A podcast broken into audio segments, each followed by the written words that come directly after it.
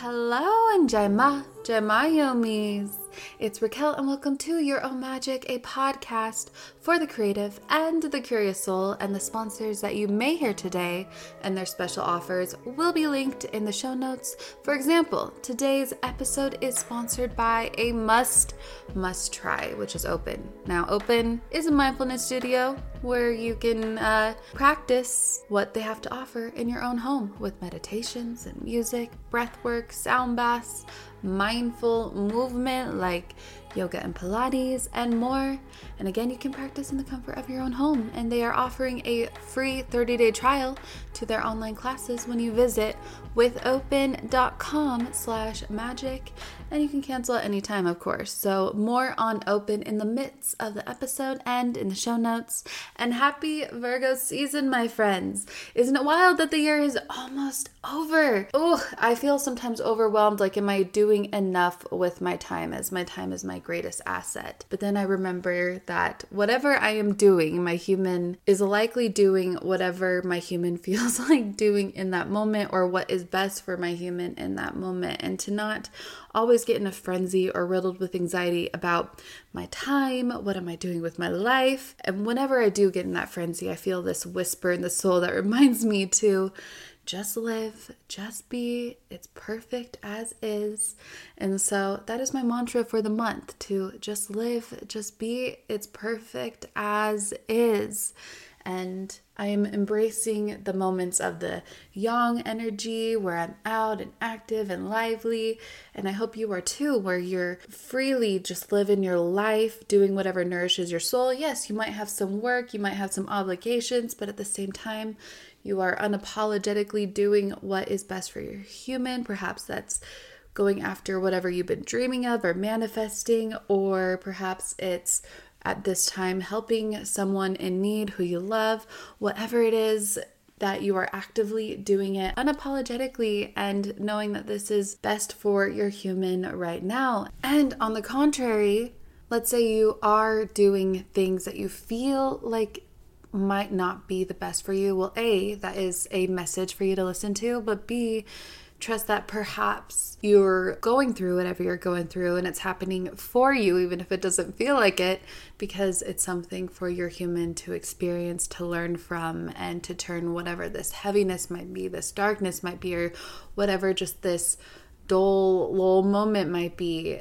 It's something, a message for your human to learn, to experience for whatever reason, and you'll know in some time to come. And I think about all the times back when I totally did not like something I was going through in life, or I was having a very challenging time, but that truly was something I needed to experience for my human to strengthen to who she is today, or just learn from, for me to feel more empowered in who I am today and understand more of myself. So again, whatever you're going through in life, I know that this is so cliche, but it's happening for a reason, and that as long as you just live, just be, it's all perfect as is. And then also taking some time with the yin, having calm days where you take a deep inhale and a long, releasing exhale,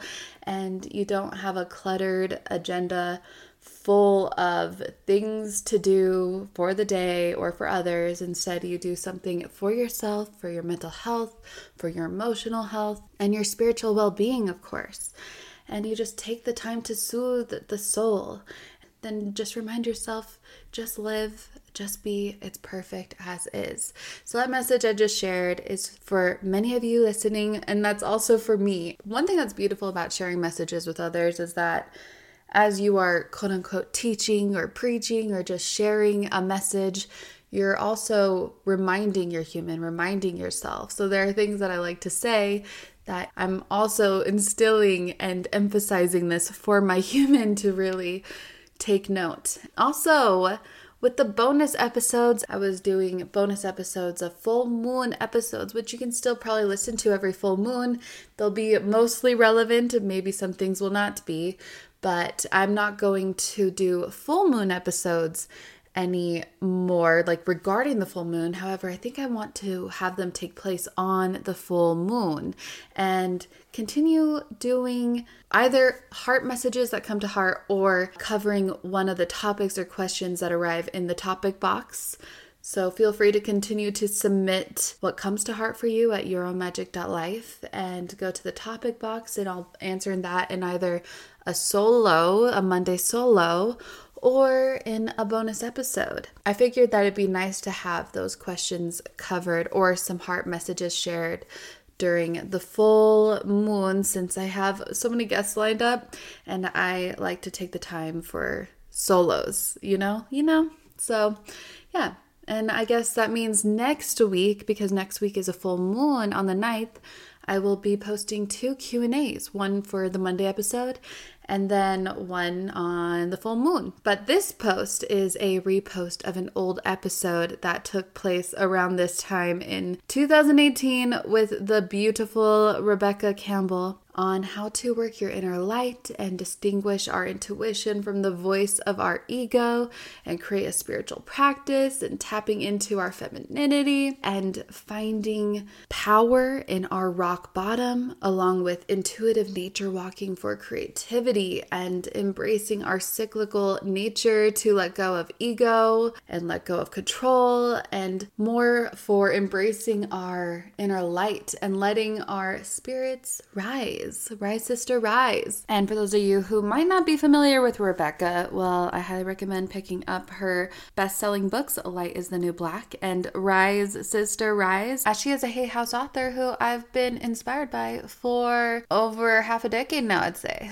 This is a timeless podcast that I felt so compelled to reshare since it took place around this time several years ago. I love to, reshare episodes that I feel the new listeners may not have been able to come across or listen to, but many of you will find many nuggets in here that I know will fuel and ignite and nourish the soul. And then for many of you who have heard it before, like myself, there were pieces that I'm so thankful I was able to remember, and I hope that the memory of it will come back to you and you'll be able to apply whatever message deeply resonates with you in your life today. And this is a special memory. This is when I was staying in London for about 4 months or something, and yeah, I remember that she was somebody that I had on my manifestation list to have on the podcast. And I'm so thankful that she came on the show to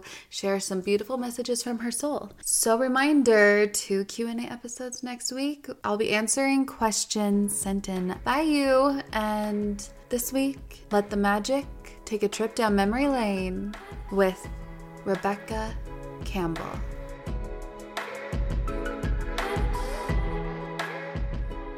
Your book, Light is the New Black. It came out in 2015? It came out a while ago, but yeah. I noticed over the course of the past year or two, it has really taken the spiritual world by storm. I've seen it on many Insta stories and posts, so of course I had to get the book too. And congrats on the rising success. She's amazing. But actually, both of your books, Rise, Sister, Rise, is still rising too. And they're just truly reshaping minds and lives. So thank you for your dedication to them. Thanks, Raquel. Yeah, Rebecca. So you have a story. And you said, sometimes the universe turns off all the lights, so we have no choice but to find our own. I love that. Do you mind sharing this time, the catalyst that turned on your light and woke you up to this calling of your soul? Yeah. So I feel that we all, no matter who we are, we all experience rock bottoms in our lives. And the rock bottoms are invitations to, instead of looking at it as like the dark night of the soul, looking at it like my friend Robert Holden so eloquently puts it, it's not the dark night of the soul, rather it's the dark night of the ego. And it's at these moments where it feels like whether it's through grief, through severe loss, whether it's just through realizing and waking up one day and realizing that the life you've consciously created is just not in alignment with who you are and the life that you want to create for yourself, for your joy, for your happiness, for your family. When you have that moment, it's really this invitation for the part of us which has been consciously creating the life, you know, climbing the ladder, doing all the things that we're told we're meant to do, and instead inviting our soul, that wise part of us, the part of us that is constantly whispering and attempting to lead every moment of every day, really allowing that part of us to step forward and lead. Yes, that part of us that has been climbing that ladder, society's reality of how we should live our lives. That is something that you are sharing this message with the collective to actually live your own unique light. And I love that you talk about this in Light is the New Black. What does Light is the New Black? What exactly does that mean? And what was your vision behind this book? It's really a guide to listening to your inner voice. So when I say light, I mean your soul, your spirit, the part of you that is beyond just your physical years. And it's really a matter of tuning in and working that part of you, you know. So often in our society, we're not taught to prioritize our intuition. We're not taught to prioritize our heart, that inner guidance that we have. And so the book really is a guide to help you inquire into the whisper that is within each and every one of us. I believe we're all intuitive. I believe that we're constantly being led. I believe that our intuition is connected to all of life. You know, this mysterious force that's woven through all of life that brings the seasons, the coming and going of the tides, the spinning of the planets. And that same intelligent force is also within us. We see ourselves as separate, as you versus me, as you know, country versus country, as continent versus continent. Mm-hmm. Whereas really we're all connected at a deep, deep level. And the more that we can tune into our intuition, the more we surrender to that connectedness, which is constantly guiding us. This is probably a part of our soul's purpose. And though we are collectively one, of course, we do have these unique shells. And I am totally on the camp. I know we are all one and not divided, and there is no such thing as different races. Yet it seems we have been planted in these shells to live different purposes just for the beauty of the world, the differences of the world. That's so beautiful. And if this is the case, how can we find out our soul's purpose? Well, I think this is the thing, like the earth is a place of extreme polarity. So in one way, we're all one, and in another way, and there is no barrier between you and I, and at the same time there is, and so it's like and so it is the polarity of earth, which I think is why I think being a soul is easy, being human is difficult, because we live. Period where it is country versus country in many cases. It is class, like there is separation. And so I believe that the more that we tune into that intelligence within us, the little by little we're surrendering to that wisdom, and we bring the planet back to harmony little by little. But, you know, there's all these concepts of like spiritual bypassing, for example, where it's like, yes, all of that is true. And on the polar opposite, there are realities that are showing us complete difference. And that to me is why I find, you know, you would have heard the concept of earth being like an earth school, for like a soul school.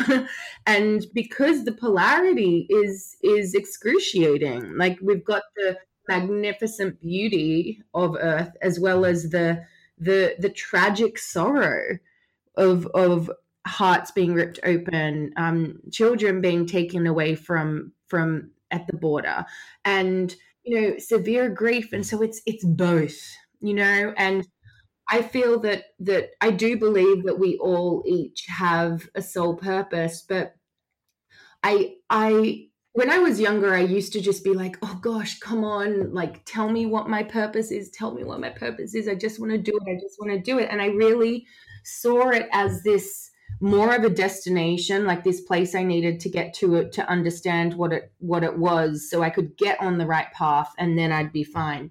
And in some cases, when I did go through my Saturn returns and the real crumbling around that, and doing the flip of allowing that whisper within me to lead me versus creating the life that I thought I needed to, because that's what I was told to, and that's what everyone should want, kind of thing.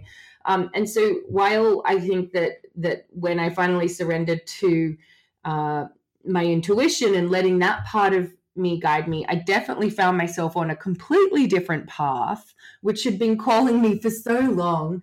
And I think this is true for everyone. I also believe that our soul is always calling us every moment of every day. And so, yeah, you get it. And so it's like, it's not so much about this, like, one purpose that we need to find, rather developing a practice to constantly listen to those whispers every day, to answer the call to. And I think this is really all about surrendering to the fact that we're cyclic beings. So it's human nature for us to want to keep, when things are really good, for us to want to keep things just the way they are. Like, I remember when I met my husband, and it was a similar time to when I got my first book deal. Like, so many amazing things were happening in my life, and I just wanted to hold on to that. We all do that. It's like, it's normal. However, that is, and I remember people saying to me at that time where I was like, oh my God, life is amazing. And they were like, yeah, it's not always going to be like that. And I was like, oh gosh, you're being pessimistic. And in many cases, I think they were. And they were right. It's like, you can't keep that state going forever. I mean, there's a difference between happiness and joy, and true joy is like in the depths of the heart. So I think that we can still feel joy when we're going through the highs and lows of life. And as we're cyclic beings, we're in this constant state of letting go and new things rising within us. It's like the rising and fallings. It's like the seasons. We go through spring when things are beginning to bloom, summer when everything is juicy and ripe and like we've been working so hard for it, and the sun is shining. And then comes autumn, and little by little the leaves begin to fall, and winter, where we're being encouraged to really be in the what feels like barren or emptiness. And if we allow ourselves to be in that period, then sure as anything, soon enough spring comes again. And so I think that this concept of the seasons is just such a powerful one for us to really live by. I really believe that Mother Earth is teaching us how to be human, how to live, how to be how to be happy every moment of every day. And I think for me at least, a big part of surrendering to both the soul purpose and really living that soul-led life is to surrender to the cyclic nature of everything. Oh. Rebecca, that was so poetic. I'm in the midst right now of my Saturn return, and I hear the polarity. I hear her with a capital H, my soul. And then I also hear my ego with a lowercase h that is hermiting and going inward in her winter. And right now I feel like, spring has sprung again, and I'm feeling realigned.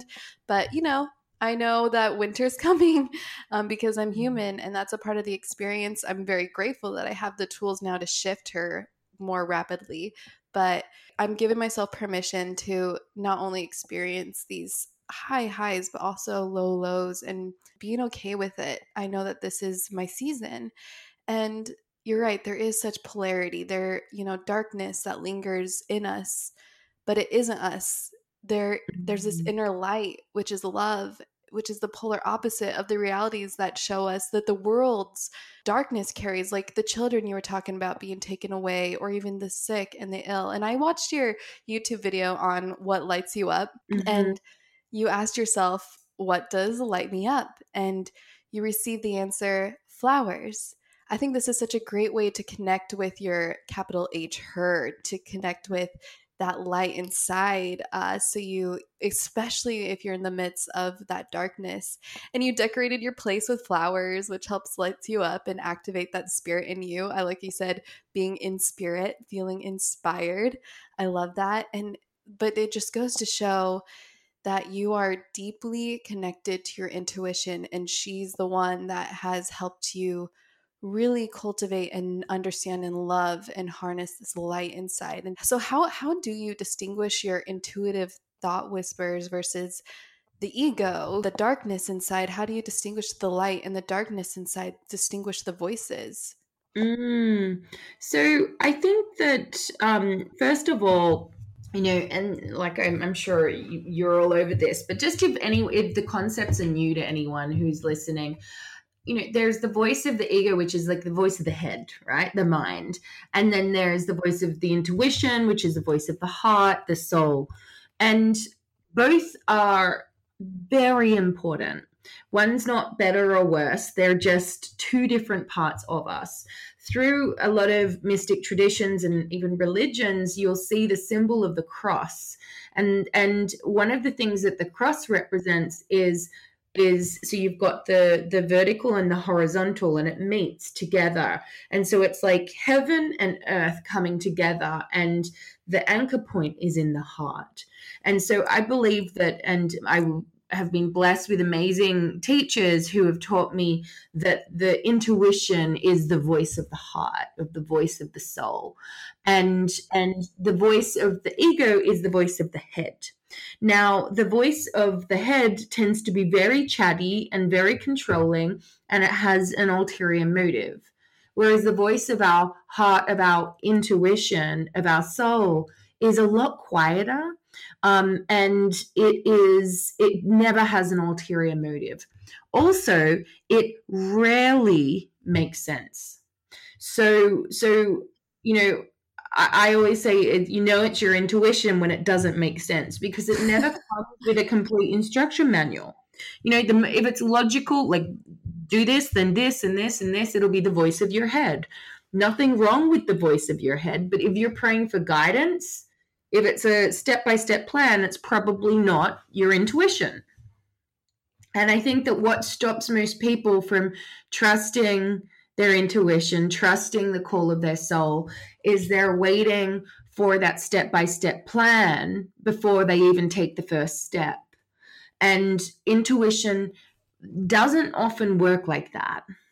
That makes so much sense. I'm thinking about my meditation today and how strange and very abstract, and I had to write it down, and I think it's just a piece of a puzzle of something that is coming, because it wasn't clear.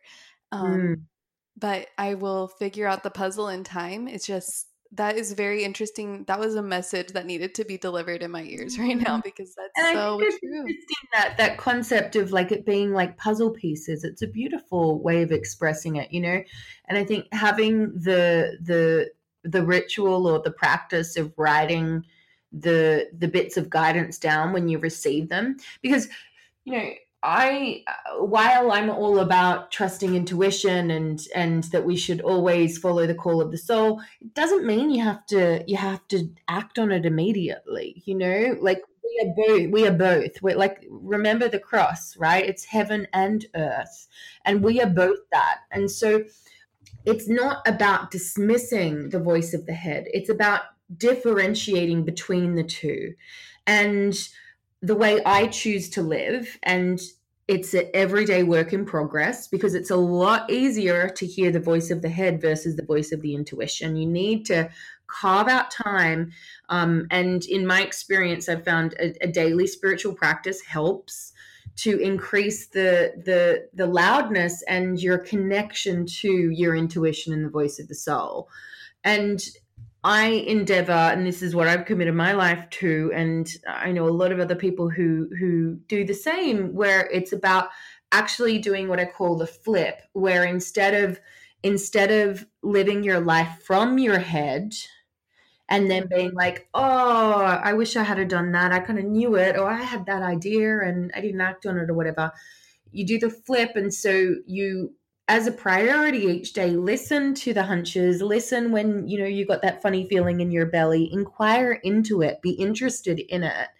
And then you use your amazing mind to work out the plan and work out how you're going to do it. And a lot of the pieces will be missing, but it's trusting and figuring it out as you go along. So often when it comes to living an intuitive life, or what I call a soul-led life, it requires faith. It requires that we listen. And often it requires that we take a good run up and leap. Yes. And some people might be like, well, how do I know though that that's my intuition? And it's exactly that. It might be a little fuzzy, but it might not be completely clear yet, but you just know it's that feeling where you do want to take that leap.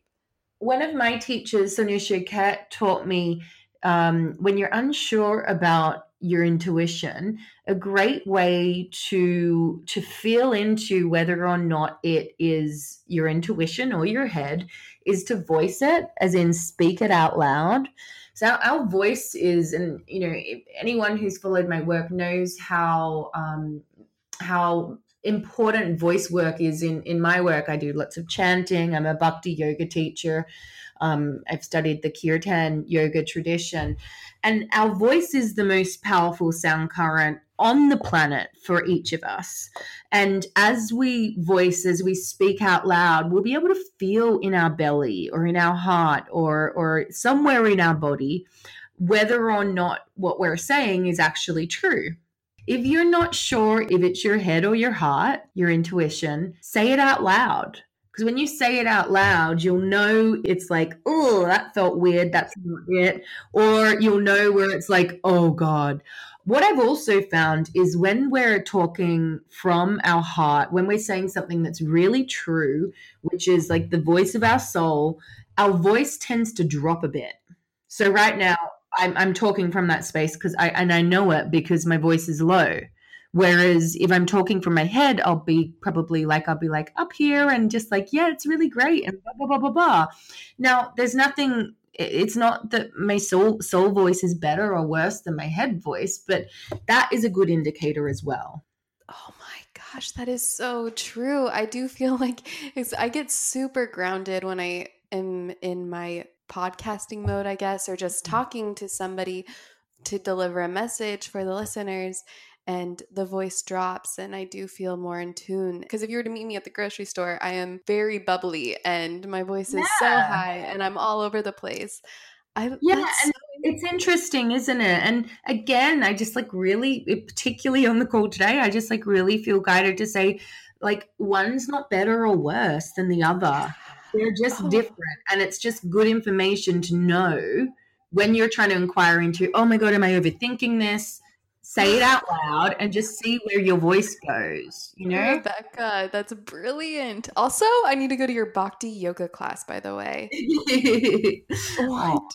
Now that I know that you're in the UK. Well, you also talked about the importance of having a daily spiritual practice. And so I just have to ask, what does yours look like? So at the moment, mine is chanting. I play an instrument called the harmonium and I chant most days. I also do a practice, an earth-based practice every day, either earth pulsing, which is connecting to the heartbeat of the mother. It's one that I created, or it really found me. It came to me at a time when I just needed a lot of rest.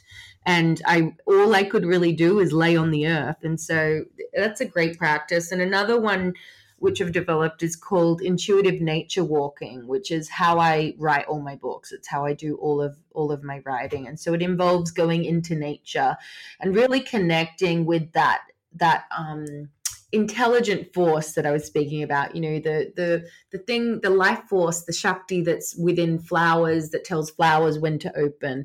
That same intelligence, you know, the concept is that it's also within us. And so when we connect with that and allow, through the practice of walking, allowing every new step to be a step into the direction of that rhythm. Yeah. And then often when I'll do it, I will receive the whispers of my soul, or I'll receive the wisdom in the plants and the trees, etc. Oh, always. I notice whenever I'm in nature too, so much beauty downloads through. And I didn't know that you wrote until I think today I learned you wrote the book at Regent's Park, where I've been watching the sunsets with my friends. Yes, exactly. I surely did. That is beautiful. See, even if people are in a city, they can still find spots of nature, hopefully, where they are able to download the wisdom that they want to share. It's still possible. Mm-hmm. And a lot of people think otherwise. Mm-hmm. Now, I just have to ask, when it comes to light workers, so we all have our own inner light to share, and it's our birthright to choose to answer the call of the light over the darkness, and the call of our soul over our ego, you know, love over fear. And you talk about this as the birthright of the light worker. And so what and who is a modern day light worker? A light worker is literally anyone who is wanting to surrender back to that balance, that harmony of life. You know, that cyclic nature of all things. We're living in such changing times. And I think that those of us who resonate with the term light worker, it's easy for us to be like, oh my gosh, like there's something I need to do. And it's, and you know, and it being really about us, but really we feel into what a light worker is. All a light worker is someone who is endeavoring to do the flip. So anyone who's endeavoring to listen to that intelligent force that's flowing through us, through our souls, through our intuition, to let that part of us lead us. Another way of saying it is moving from my will, my personal will, to thy will. And I don't necessarily mean that in a religious sense, because I know that word can have religious connotations. I mean, like surrendering to the flow of the universe versus our own personal ulterior motives.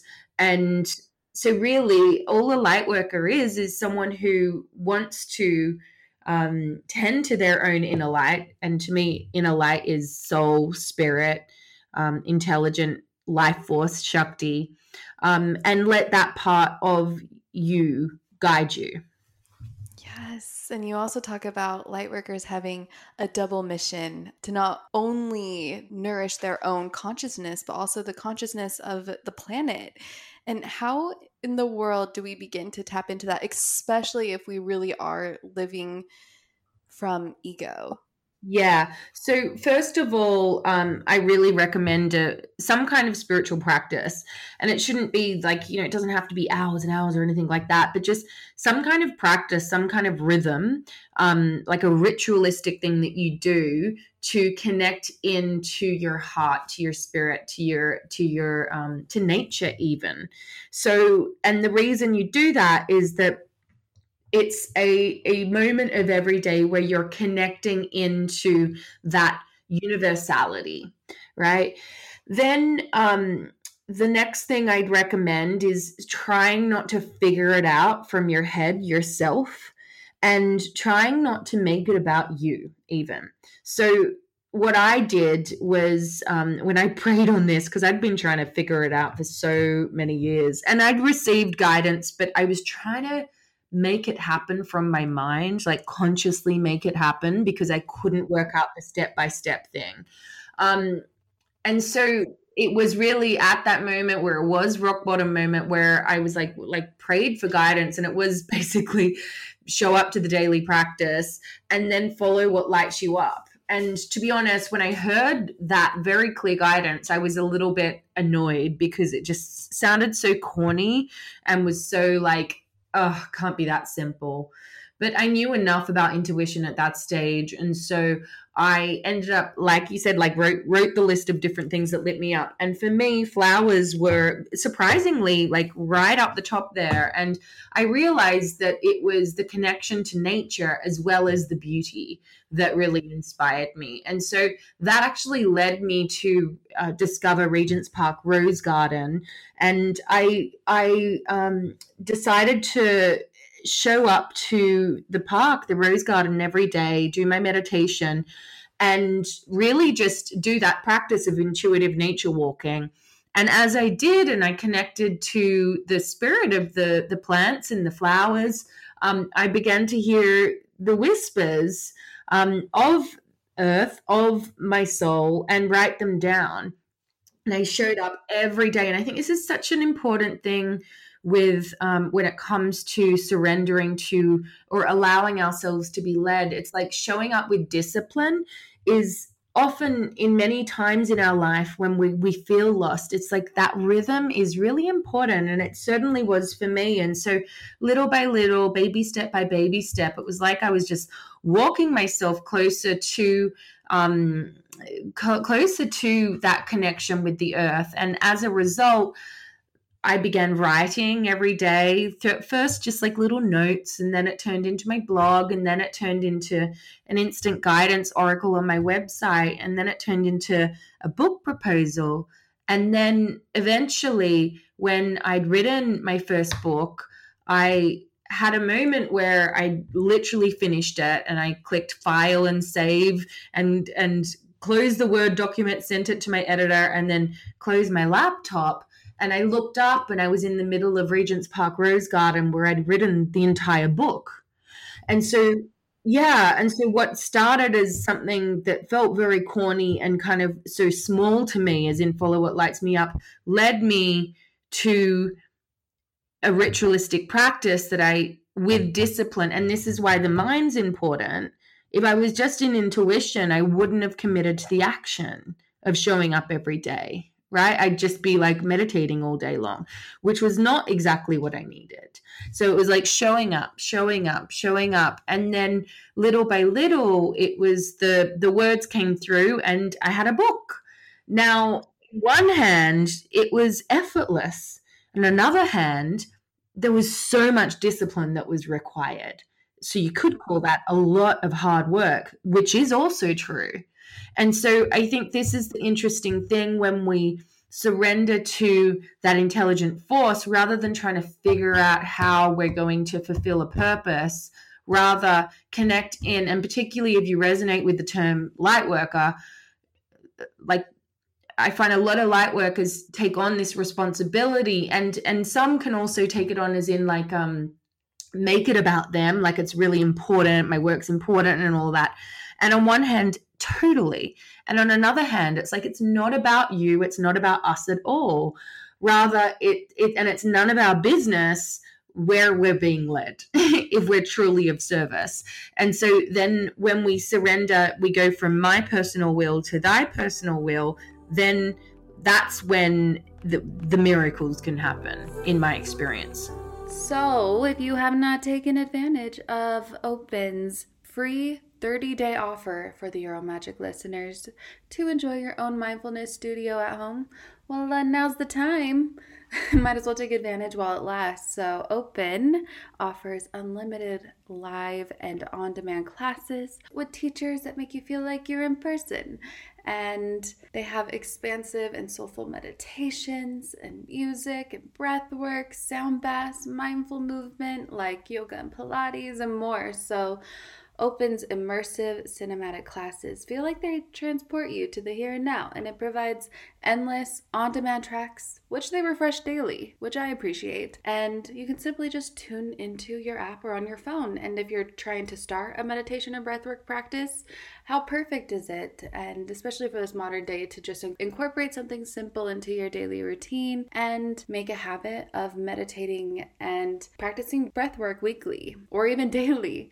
You can use our code as well to get 30 days free. I'm going to emphasize that by going to withopen.com/magic. Feel free to browse and see if this is something that resonates with you, and if it does, amazing, and if not, you can cancel at any time. It looks like they have a new free September mindfulness challenge that you can do for 30 days with them, so you might want to jump on board with that. I've enjoyed Breath and Sound with Tara Z and many other beautiful, soothing teachers that make you feel tapped in and tuned within, and you really cannot go wrong. And I'm so thankful that they are sponsoring the show and giving you guys 30 days free to try out their beautiful app, which you can use on your phone through the App Store or just use your desktop. I use my laptop for their classes. And Open makes breathwork way less intimidating, which I want to point out for many who are afraid to approach breathwork.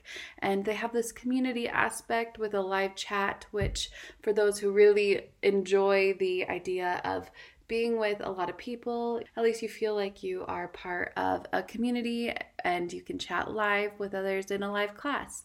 So Open is gifting the listeners 30 days free to try it out. There's a link in the show notes, withopen.com/magic. Again, you can go to withopen.com/magic and use code MAGIC for 30 days free. Unlimited live and on-demand breathwork, meditation, yoga, Pilates, and more. So let me know what classes you're trying, and I'm excited to hear how you like it, and maybe I'll see you in class. And you cannot go wrong. Again, it's 30 days free, so why not try it out? withopen.com/magic. Now on with the show. Thank you so much for listening to those whispers. So we are delivered your wisdom and the Rose Garden's wisdom and surrendering. Oh, the power of surrendering.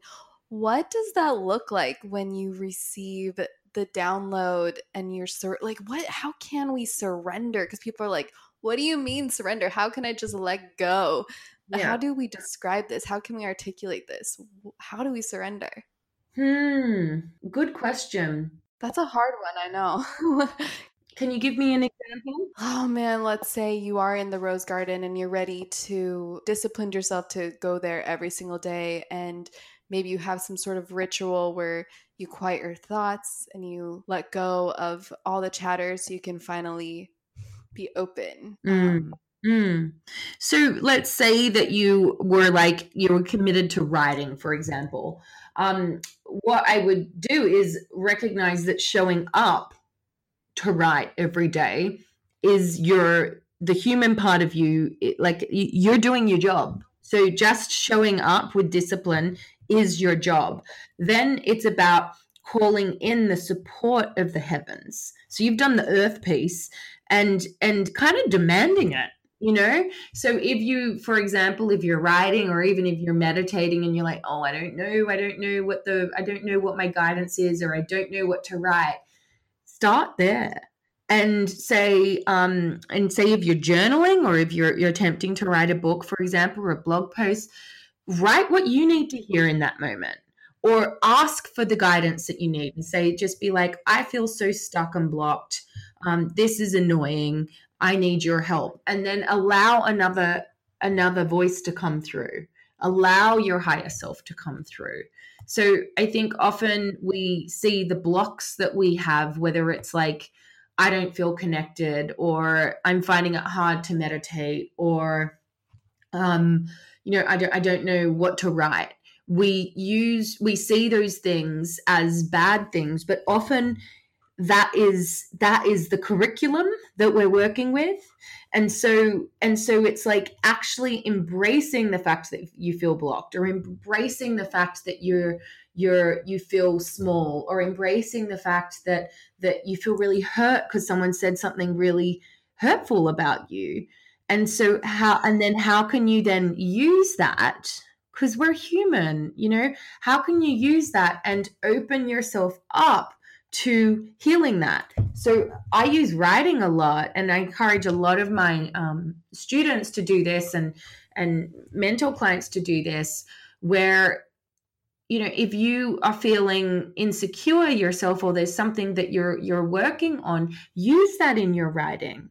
Ask for guidance, or say that you're afraid, and then ask your higher self, your soul, your guides, whatever you resonate with, to answer. What is it that I need to hear today?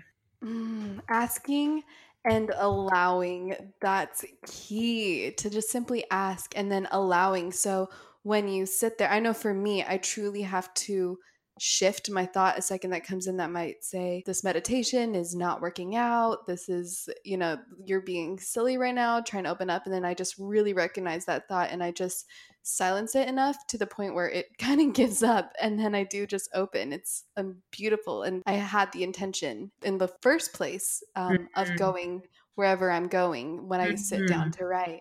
And so you did this for 2 books. Your other book, Rise, Sister, Rise, also has such a profound message that just needs to be heard by every goddess, every goddess's ear on this earth. Where in the world did you write this? I'm curious. And what did Rise, Sister, Rise mean? That book I wrote actually both in Australia and the UK and a little bit of America. So it kind of like was all over the place. Wow. Channeled many places. And the UK. And that book really is about surrendering to your cyclic nature. So it is about the rise of the sacred feminine. And it's very much a book on healing the feminine soul. So I believe that we've had many lives, most of us, and that if not all of us, and that some of us have incarnated in periods of history where it's been not safe to share our voices, for example. And, you know, the past 5,000 years where we have had a patriarchal society, this is nothing against men in particular. This is literally just the times that we chose to incarnate in. And so it's really exploring how we can go back to that more goddess-based way of living, where we see nature as sacred, where we see the woman as sacred and holy, and that we can heal ancestral patterns, we can heal soul patterns and times where we may have been afraid to speak out. I love a natural look with some shimmer. I love that lightly soft contour, but add of course some shimmer and some blush, some highlighter, a whisk of eyeliner on the outer edges, and of course a strong lengthening mascara that does not clump or flake. That's basically the look I usually go for. So whether you like a more natural look or full glam or somewhere in between, you'd love Thrive Cosmetics, because you're not only getting quality cosmetics, but you're also contributing to a good cause. And you also might already know of them, as they have a pretty viral, vibrant turquoise tube on social media for their mascara, and it is a game changer. It is. I'm so happy that Thrive Cosmetics is not just stunning, but also 100% vegan and cruelty-free, and it's packed with clean, skin-loving ingredients. Their high-performance formulas set the bar high with uncompromising standards, so no wonder their bestsellers boast thousands of glowing 5-star reviews. And what also makes them even more special is that every purchase with Thrive Cosmetics contributes to making communities thrive, hence the name. I mean, it's also spelled C-A-U-S-E Medics, Thrive Cosmetics. So it's not just about beauty. I mean, they're truly about giving back. So with your support, they donate products and funds to support communities in need through responsive giving. That's why they've been my beauty obsession since 2020. I've been using their Liquid Lash Extensions mascara since 2020. I mean, this is a magical mascara that lasts all day without a hint of clumping or smudging or flaking. And removal is a breeze, as all I need is warm water and a washcloth. Pretty simple. And also, here's the best part. The nourishing ingredients in this flake free tubing formula not only gives you the length and definition that you crave, but also it supports longer, stronger, and healthier looking lashes over time. It's a love story for your lashes. So Thrive Cosmetics is luxury beauty that gives back. Right now, you can get an exclusive 20% off your first order at thrivecosmetics.com/magic. That's Thrive Cosmetics, CAUSEMETICS.com/magic for 20% off your first order. So powerful. How can we tap into and embrace our femininity and rise? So first of all, the thing to realize about rising is that it is all about embracing our cyclic nature, which means that we need to not control so much and recognize that, you know, looking at the seasons of life, that going through the autumn and the winter is just as important as the spring and summer. So it's embracing who we are at every moment rather than just when we're having a good hair day or you know, we're ovulating and we look extra good, you know. And so I think that is a really important part of it. It really looks at this concept of creating, if you're a creative particularly, or an entrepreneur or someone who is running your business, especially, it's like looking at creating like the life's work, not the season, and really embracing all archetypes of women, particularly the crone and the elder. The crone and the elder. Do you mind elaborating on this? Yeah, sure. So I believe that in our society, and I think it is changing, but we the way we look at, particularly in the West, I'm talking about, we look at the aged, look at those who I would say are the wisdom keepers, those who have witnessed, like my grandma, she's 94 and actually just turned 95. And what she has seen in her lifetime is tremendous. But so many people see the aged as like in decline, as silly and as stupid even, or frail. Whereas when we actually embrace who they are, even regardless of the changes that may be happening with them. Maybe I've had grandparents who have seemingly gone back to childhood, back to being a baby, just before they pass over, but to recognize that like they are edging their way towards the veil being so thin again. And it's just the most holy, sacred thing ever. And so I really believe that we should, and I feel the earth needs more wisdom keepers, more of us to deeply respect the aged. Oh my gosh, amen to that.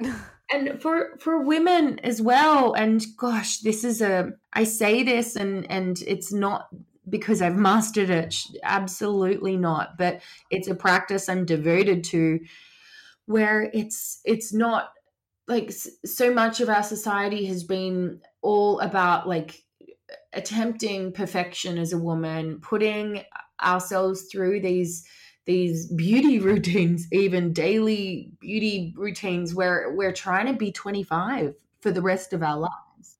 And so it's really like embracing our true age, embracing where we really are. And this is like not just an age thing and not just a beauty thing. It's also, you know, I see so many of us in the spiritual community, especially, trying to use spirituality to avoid the lows of life. But I do believe that, you know, all of us are going to experience death, right? We're all going to experience it in some capacity. And it is so sad and devastating. And that is beauty as well. And when we try and keep things perfect and try and use our spiritual practices to just avoid those highs and lows of life, then we're going against that cyclic nature as well. Yeah, perhaps a spiritual practice is to allow yourself to grieve, allow yourself to feel the love for your grandparent or whoever has passed. And also your grandma, by the way. She holds so much wisdom in every single wrinkle. That's what I always think. So much beauty in every single wrinkle. Mm-hmm. I have a personal question for you then. How do you, Rebecca, let go of controlling your cycles and let go of perfection and let go of comparison and judgment, especially in this hot and heavy, very beauty is all over the place, wherever we go, and it's hard to not compare ourselves. How do you let go of this and get into alignment with yourself to allow yourself to rise? I think that having a close inner circle of women who like can truly hold you or like a genuinely your people very much helps. I think also if you're working with your female cycle, if you are say menstruating, recognizing when you're in the PMS phase, which is linked to the season of autumn, things are falling away. And it's like, it's in that phase where anger comes up. Same thing around like when we're going through cosmic periods, like right now as we're recording this, we've been through eclipses and Mercury retrograde and all of that. And it's so easy to see these external forces, particularly like in the cosmos or, and even in our body with our monthly cycle, as these things that are happening to us, but perhaps they're happening for us, or maybe it's not even about us and rather we're just part of this changing universe, and to actually embrace that. I think that that is actually very helpful and very healthy. Yes, I love that answer so much. And finding your sisterhood too, or your tribe and or brotherhood, and finding your tribe who's going to allow and welcome this ebb and flow of life, the changing of seasons. And I actually, it just had a vision in my mind of you holding space for so many women because you're such a powerful force. And I even feel nurtured just being in your presence right now. And so I'm curious, how do you help your sisters and others rise? I think, well, I'd say just by celebrating them. And I think the biggest bit, particularly with those who are in the inner circle, is being there when things aren't rising, you know? Like it wasn't a coincidence that the day that my book Rise, Sister, Rise came out, I was due to do a big talk. I was also, I also had broken my foot. And I was in a wheelchair, so I couldn't stand up.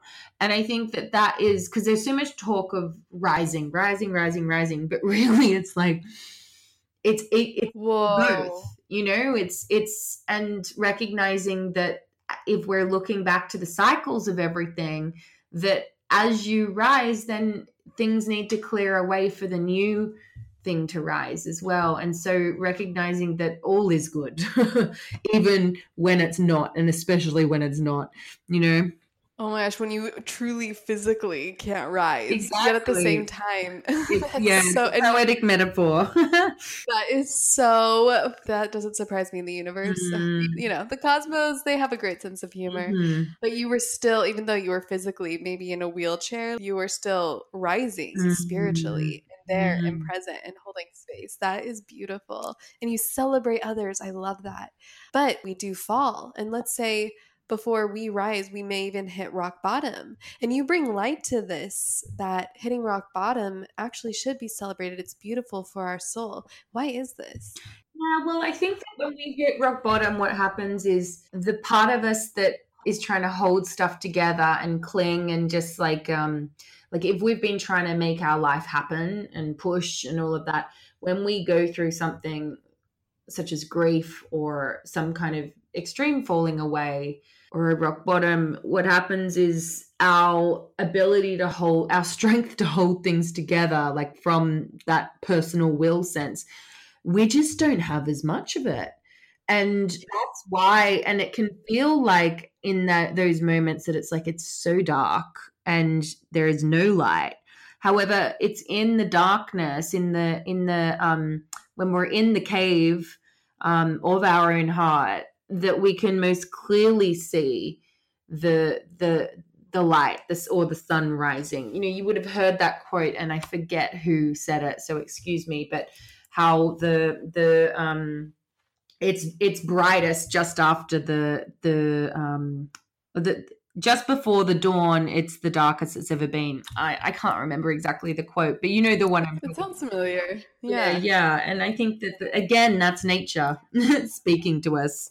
Yeah, and you were talking about this cave, and I was recently in my own cave, actually here in London, for a few months. And while I do somewhat know why now, it's becoming more clear as the puzzle pieces are coming together. It's interesting. You wrote a chapter about oneness versus aloneness, and you mention how one of the most challenging things about being a spiritual being in a human body is the feeling of isolation, whether we have spiritual practices or not, because we all are spiritual beings, whether we are stepping into higher consciousness or not. But also, you know, many people who are here to be of service and be of love, they may tend to hermit, which is so interesting to me because it's such a contrast. Why do some people on a spiritual journey or not tend to isolate themselves from the world, and how can they step out of this darkness into their light? Well, I think it varies person to person. Personally, I enjoy spending time alone because I think it's a trait of a mystic type soul. Like I like to go in to when I go in, I feel more connected to, like, it's a classic move as a creative, as an artist, right? So I hear that's where I create and that's where I replenish. And I know many others who are similar to that. So yeah, and I need to retreat to regather my energy. Not everyone's like that. You're one or the other. I've got plenty of people in my life who get their energy through being social and being out in the world, which is amazing. Yeah, it is. I'm like you too. I like to retreat and go inward for quite a while. Mm-hmm. That's definitely where I find most of my energy, but also can tap into my inner light and creativity. But of course, it's so important to go out and socialize and connect with others because that's what we're here for. Mm-hmm. And I'm very happy that I've been doing that a little more lately. And one thing that I do like to do with my friends is tarot cards. And I do want to quickly bring up your oracle cards. Mm-hmm. That they're amazing. What are they all about, and how can your cards help us turn on our light? Well, they're called Work Your Light, and that essentially, it's really I created the cards literally to help you do that. So we were talking before about the discipline of showing up and doing your spiritual practice. And so that's what the cards are really for. There's lots of different types of cards in there, but essentially you can pull a card every day, and each card is like a little portal, an energetic portal. And so you can get messages or activations of energy or transmissions. There is also inquiry cards too. So it's like you could use the cards as a 5-minute spiritual practice. Wow, that is so amazing. Everybody needs to try out your cards and do it with themselves and do it with their friends and work their light. I love that. That is beautiful. Are you ready for some rapid fire questions? Sure. Yeah? Awesome. Morning or night person? Oh, morning. Oh, me too. What's your morning routine like? Just, it changes. I'm sleeping in a lot at the moment, actually.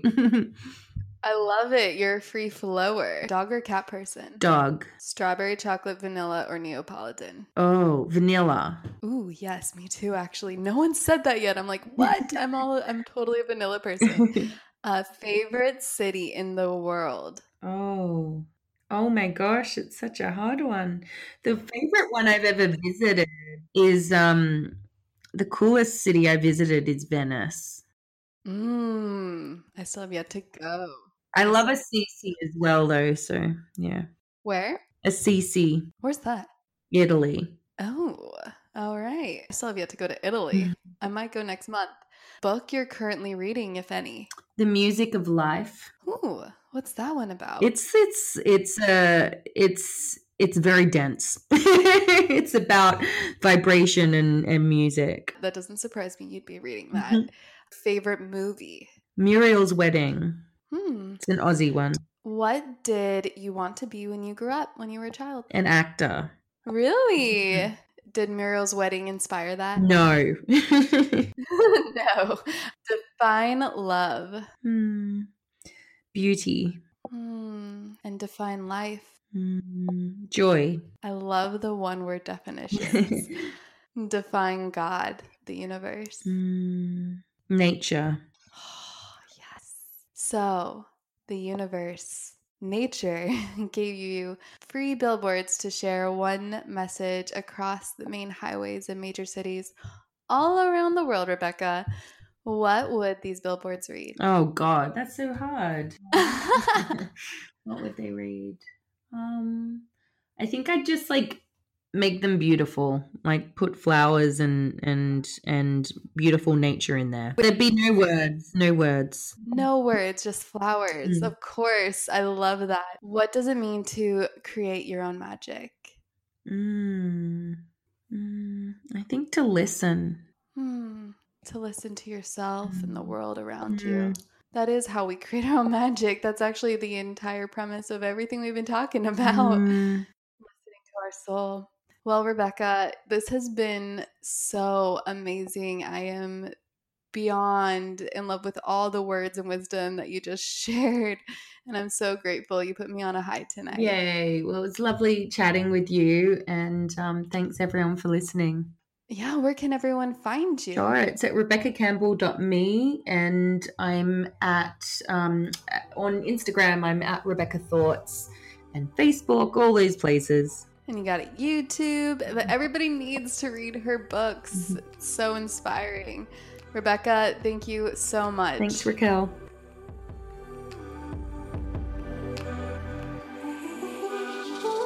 Yomies, that is a wrap. That is a wrap for this episode. I hope that something spoke deeply to you, expanded you in some way.